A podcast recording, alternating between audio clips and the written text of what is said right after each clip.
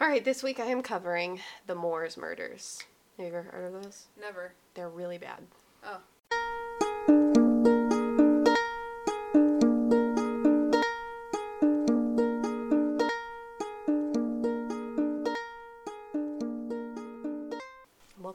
To Crime and Coconut. Yes. I'm gonna give a little disclaimer on this episode. There's another one later on, but if you, um, I, I mean, it's never a good thing to uh, enjoy listening to bad things happening to people, such as murder.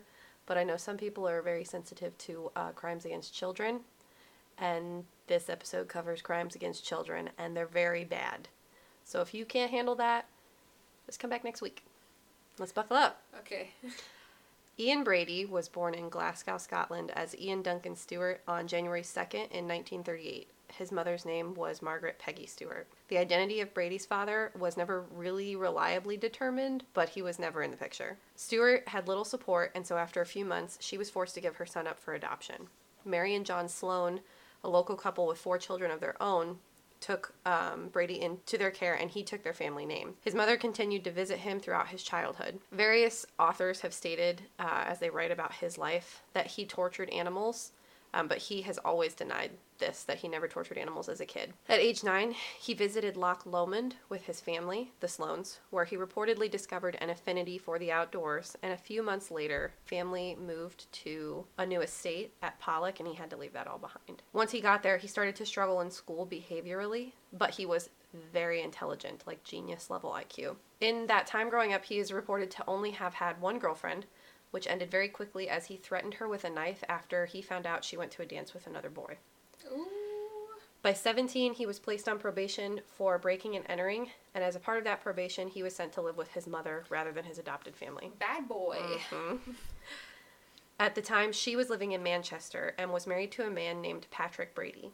This is where Ian Brady gets his surname. He got in trouble not long after moving to Manchester, violating his parole due to embezzlement charges, and was sent to a Borstal for training as part of his sentencing. He was released not long after that, I think about two years, after being found very drunk. A borstal. Borstal. I'm imagining that's like a training camp, like a correctional facility. We Um, have the technology. We do. Borstal, a custodial institution for youthful offenders. Yep. He was there for about two years.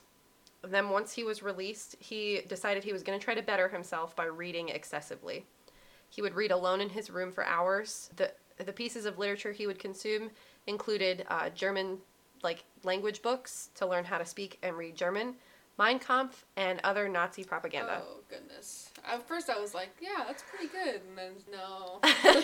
in January of 1959, Brady applied for and was offered a clerical job at Millwards, which was a wholesale chemical distribution company based in Gorton. He was regarded by his colleagues as quiet, punctual, but also very short tempered. Myra Henley, was born in Crumpsall on July 23rd of 1942 and raised in Gorton. At the time, it was a working class area of Manchester. Her parents, Nellie and Bob Henley, the later being an alcoholic, beat her regularly when she was a young child. The family house was in poor conditions, and Henley was forced to sleep in a single bed next to her parents' double bed. It only got worse from there when Henley's sister Maureen was born, and about a year later, when Henley was five, uh, she was sent to live with her grandmother nearby. Myra's father was notoriously hard on her, and he had been known in the army as a hard man. He expected his daughter to be as tough as he was, and he taught her to fight, insisting that she stick up for herself. When Henley was eight, a local boy scratched her cheek, drawing blood, and she started to cry and ran to her father, who threatened to leather her if she did not retaliate. Henley found the boy and knocked him down with a series of punches. She would later write that at eight years old, she scored her first victory. Oh shit. Mm-hmm. Damn. So he was like, you better fix this yourself. Or I'm gonna beat you. Yeah. With a leather strap or whip Which or whatever. I mean, like, I'm all for teaching your kids. If somebody punches you, you punch them back. like defend thing. yourself, Yeah. yeah. But I never beat my kid for not doing that. Holy No. shit. Nope. Henley's first job was a junior clerk at a local electrical engineering firm. She was really well liked there, and um, at 17, while working there, she began she became engaged. Several months later, though, she called it off after deciding that that young man was immature and was not able to provide her with the life she wanted. Henley began taking weekly judo lessons at a local school, but found that her partners were reluctant to train with her, as she was often slow to release her grip on them. She took a job uh, at Bratby and Hinchliffe an engineering company again, which was in Gorton, but she was dismissed for absenteeism after six months, so she called off too much. Eventually, she landed a job at Millward's as a typist in 1961. This is the plant that Brady worked at. It was there that she became obsessed with him. She kept a diary of her infatuation with him, though she was seeing other men at the time. Finally, in July of that year, they started to speak at work, and by December of that year, they went on their first date. They went and saw a movie, went back to Brady's place for German wine, where he shared all of his books with. Ooh, German wine. In the weeks that followed, they spent their lunch breaks together, reading aloud to each other Nazi atrocities. Oh, see, this is. I'm like, oh, that's so romantic. It's not. and then they're like another spouting Nazi propaganda. I'm like, oh goodness. yes, so they were reading Nazi atrocities to each other, and if you don't know what that is, it's basically just recounting horrible, awful things that Nazis did to people. And they were like, Allowed in the "Wow, I park. love Well, you." yeah.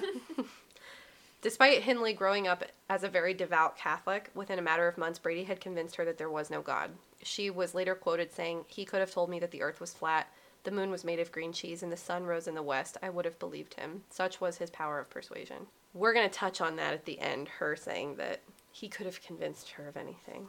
He didn't have as much power over her as she claims he did. As time went on, they withdrew themselves more from their colleagues and more into each other. They started frequenting the library to find more books along the same vein. Once Henley got her driver's license, they began offering a hired van service, which they had originally planned uh, bank robberies for. At the same time, Henley began taking shooting classes and was able to purchase a 45 and 38 caliber gun. Their plans for bank robberies never came to fruition, but instead they took a liking to photography. At first, it was just explicit pictures of each other. Then the subject matter became more sinister. By 1963, the two were living together, and Brady began to discuss the idea of the perfect murder with Henley. It didn't take long for them to commit their first murder together. The rest of the episode essentially is going to talk about the dis- uh, the kidnap, assault, and murder of children. Buckle up. After work one day, Brady told Henley to drive a borrowed van around while he followed on his motorcycle. When he spotted a likely victim, he would flash his headlight. This began their MO and deadly game. Brady saw a young girl and signaled Henley, who did not stop because she recognized the girl as an 8-year-old neighbor of her mother. Sometime after 7:30 that night, Brady signaled Henley to stop for 16-year-old Pauline Reade, a schoolmate of Hindley's sister Maureen. She was on her way to a dance. Hindley offered Reade a lift. At various times, Hindley gave conflicting statements about the extent to which she versus Brady was responsible for Reade being selected first. But she said that there would be less attention given to the disappearance of a teenager rather than an eight year old. I think it's it's eerie that the first victim she knew pretty personally, and she was like anyone but her. Mm-hmm.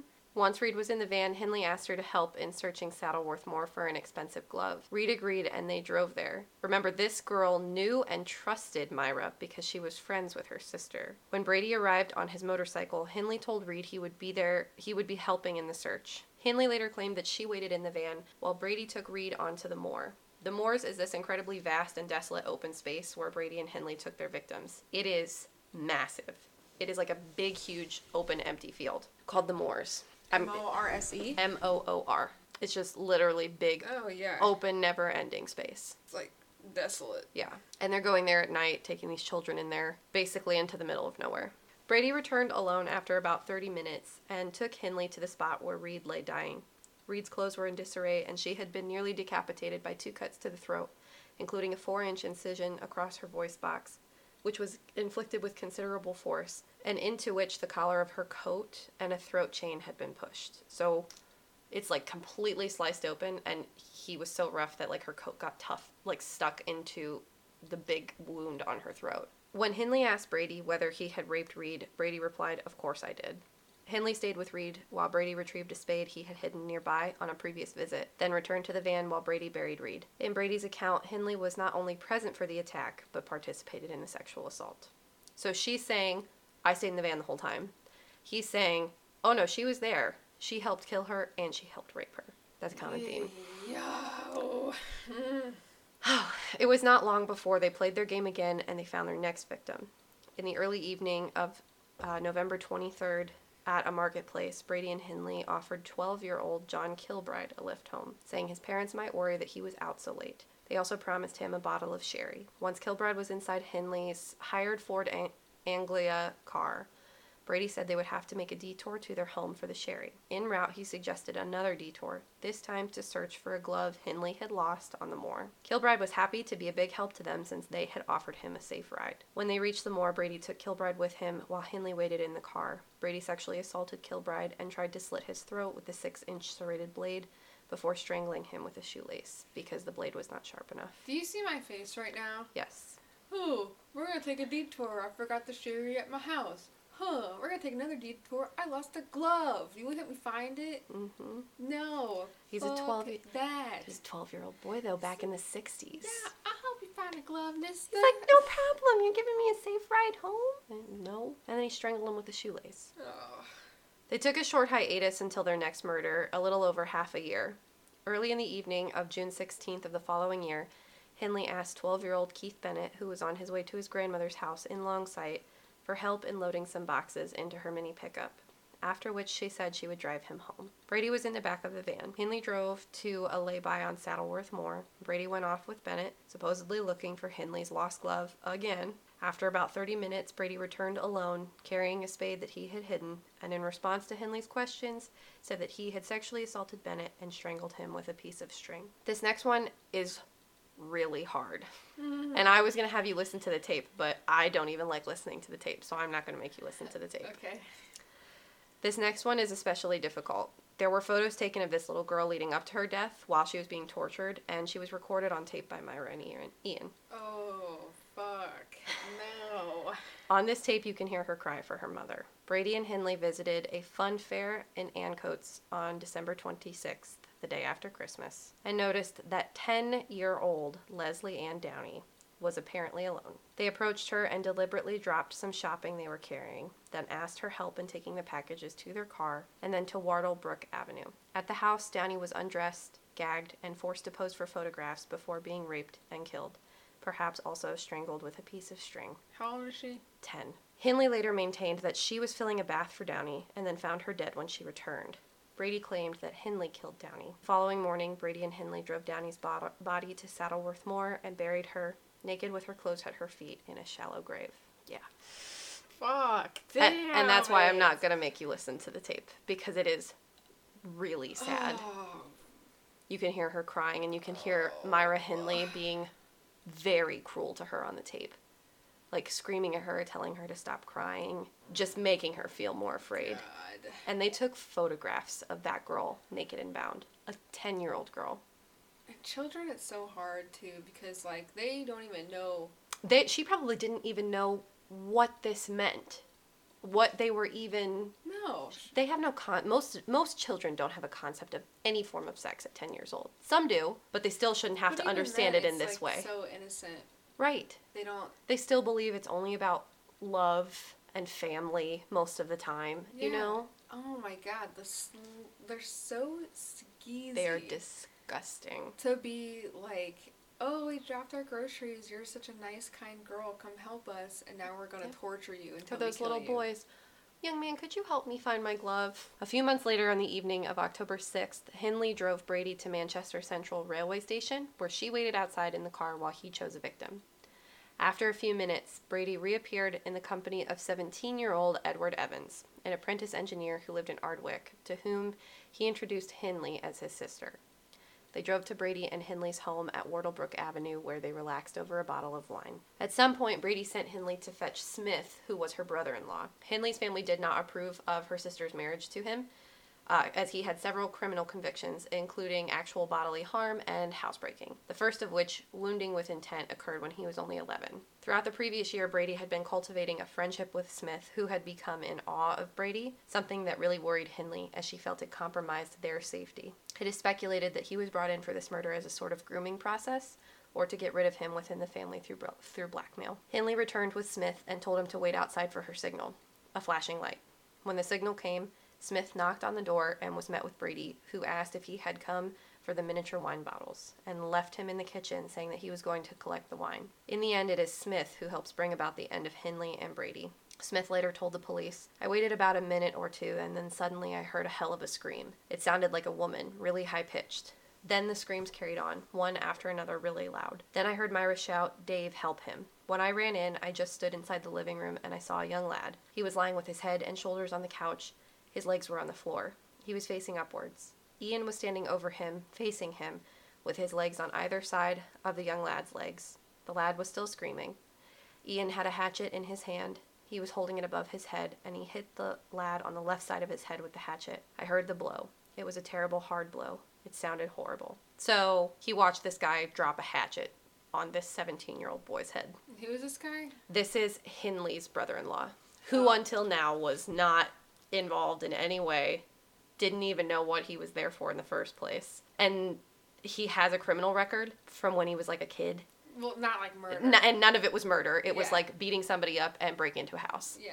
Smith then watched Brady throttle Evans with a length of electrical cord. Brady sprained his ankle in the struggle, and Evans' body was then too heavy for Smith to carry to the car on his own, so they wrapped it in a plastic sheet and put it in the spare bedroom. Smith agreed to return the following morning with his baby's pram to use to transport the body in the car to the car before disposing of it on the moor. He arrived home at around 3 a.m. and asked his wife to make a cup of tea, which he drank before vomiting and telling her everything he witnessed. Yeah, that's when the shock wears off. He was like, okay, I'm good. Gotta let you know what's going on. Mm-hmm. At six in the morning, having waited for daylight and arming himself with a screwdriver and a bread knife in case Brady was planning to intercept him, Smith called the police from a phone box on the estate. He was picked up by a police car from the phone box and taken to the police station, where he told officers what he had witnessed the night before. When the police arrived to the house, Hindley answered the door and they asked if her husband was home. She said initially she didn't have a husband and there was no man in the house. When they asked to come in, Brady was sitting on the couch writing his employer about his ankle injury. The police then told them they were investigating an accusation of gun violence in the home and wanted to look around. Hindley refused to hand over the key to the locked bedroom where Edward's body was in, but Brady made her hand over the key. Once the police emerged from the room, Brady was arrested. Henley was not initially arrested, but demanded to go with Ian. How do you, if he was hacking this boy up on the couch, how do you walk in and see him on the couch and not be like, yeah, there's blood everywhere?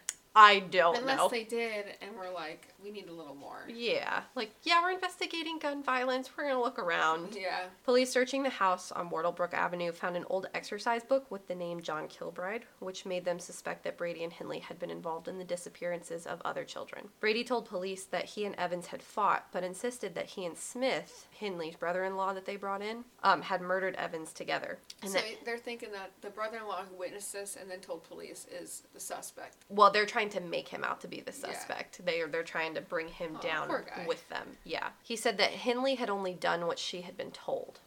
Smith said that Brady had asked him to return anything incriminating, such as dodgy books, which Brady then packed into suitcases. He had no idea what else the suitcases contained or where they might be, though he mentioned that Brady had a thing about railway stations. A search of left luggage offices turned up the suitcases at Manchester Central Railway Station on October 15. The claim ticket was later found in Henley's prayer book. Inside one of the cases were, among an assortment of costumes, notes, photographs, and negatives. Nine pornographic photographs taken of the 10 year old girl Downey, naked with a scarf tied across her mouth, and a 16 minute tape of the girl identifying herself as Lesley Ann Weston, screaming, crying, and pleading to be allowed to return home to her mother.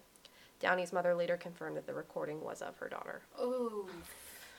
Yeah. Good lord. I would kill them. I would kill them. Yeah. Officers making inquiries at neighboring houses spoke to 12 year old Patricia Hodges, who had on several occasions been taken to Saddleworth Moor by Brady and Henley and was able to point out their favorite sites along the road. Police immediately began to search the area and on the 16th of October found an arm bone protruding from the peat, which was presumed at first to be Kilbride's.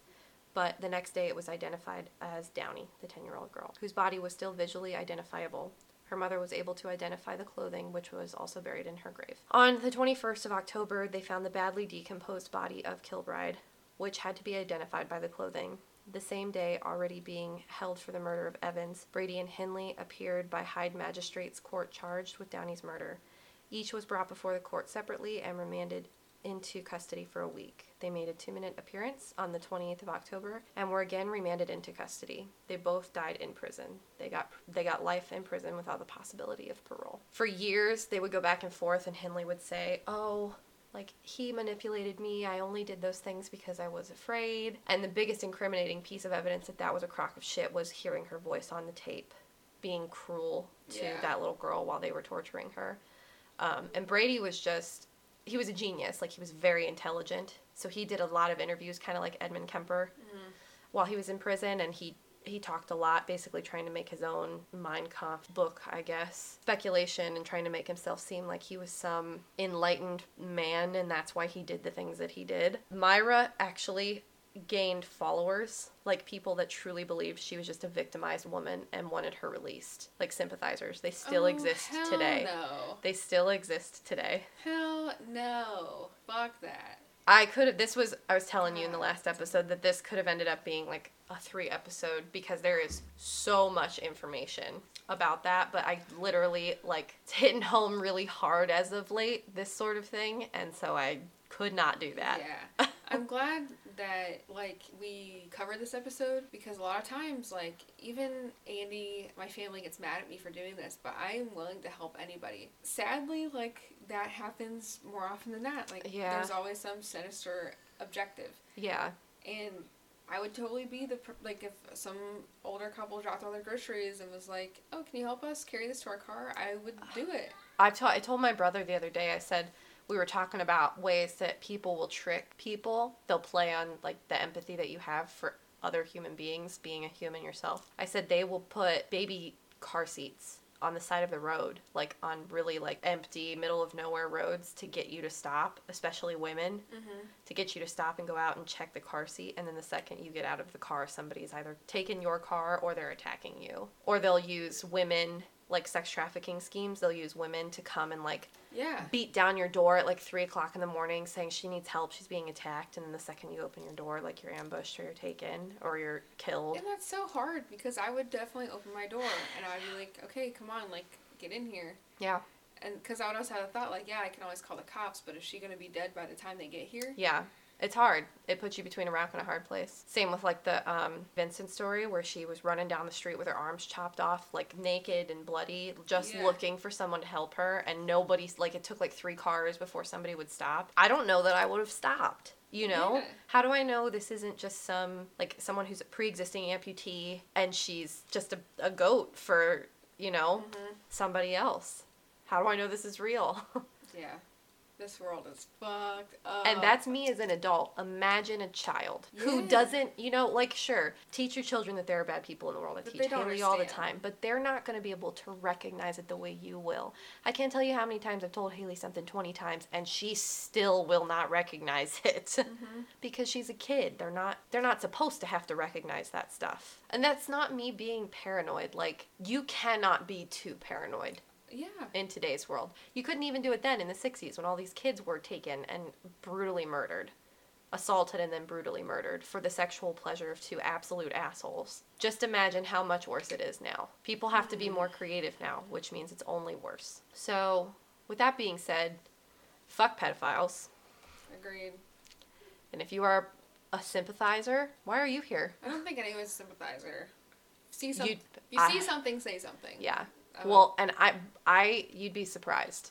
There was a man I used to work with at my old office who said some not so great things about 15, 16, and even 14 year old girls that people hide what they think is okay if they know it's going to be met with displeasure. And that's scary. Shit. I know. God. That hurts me. I know. Like, I would end someone's life oh. if they even thought about hurting Haley. Let alone someone else's child. Like I'd kill any anybody for your children. In like an, yes, in an instant. Like I, I like to think I would fight pretty hard for myself, but you that you better bet that maternal rage would kick in. prison time, be damned. Send me to prison Oh, forever. I don't care. Go ahead. Literally, like if you go to prison and you're like okay, like you didn't like sexually assault children. What did you? What are you in for? I killed a rapist. Yeah, they'd be like, I killed a pedophile. good, good job. Yeah. Here's an extra toothbrush. Yep. We got your back. Nobody's Yeah. shanking you. Don't worry about it. So sorry that was really heavy, but uh, there are so many stories like that. It's not even funny. Mm. At some point, I'll cover the West Memphis Three, which is also children and also horrific. Ugh, Hug your kids. yes. Protect your kids. That's why I don't shit on people that have like child leashes and stuff like that. I think that's genius. I think it's great. yeah, It means Those you can, little, you like, can look wrist- away for a second and Yeah. not have to worry about them being Yeah. snatched. the little wristbands or the little the harnesses with the leash. uh, It's genius. Mm-hmm. It's genius because you can't. You It can't. literally happen that fast, Mm-hmm. even in your own backyard. Our plugs are Crime in the Coconut, Gmail, Instagram. What else? Uh, Not on Twitter. Twitter is CITC Podcasts with an S. Find us on all major platforms. Facebook, Crime in the Coconut. Oh yeah, I forgot about the Facebook page. Send us suggestions, whatever you want, feedback. I don't care. I'm all sad. I know. I'm sorry. it's okay. can't make this one's really not funny. You can't No. can't play humor into this one. Yeah. All right. I'm gonna go cry and take a nap. Punch your local pedophile. Yep. Bye. Bye.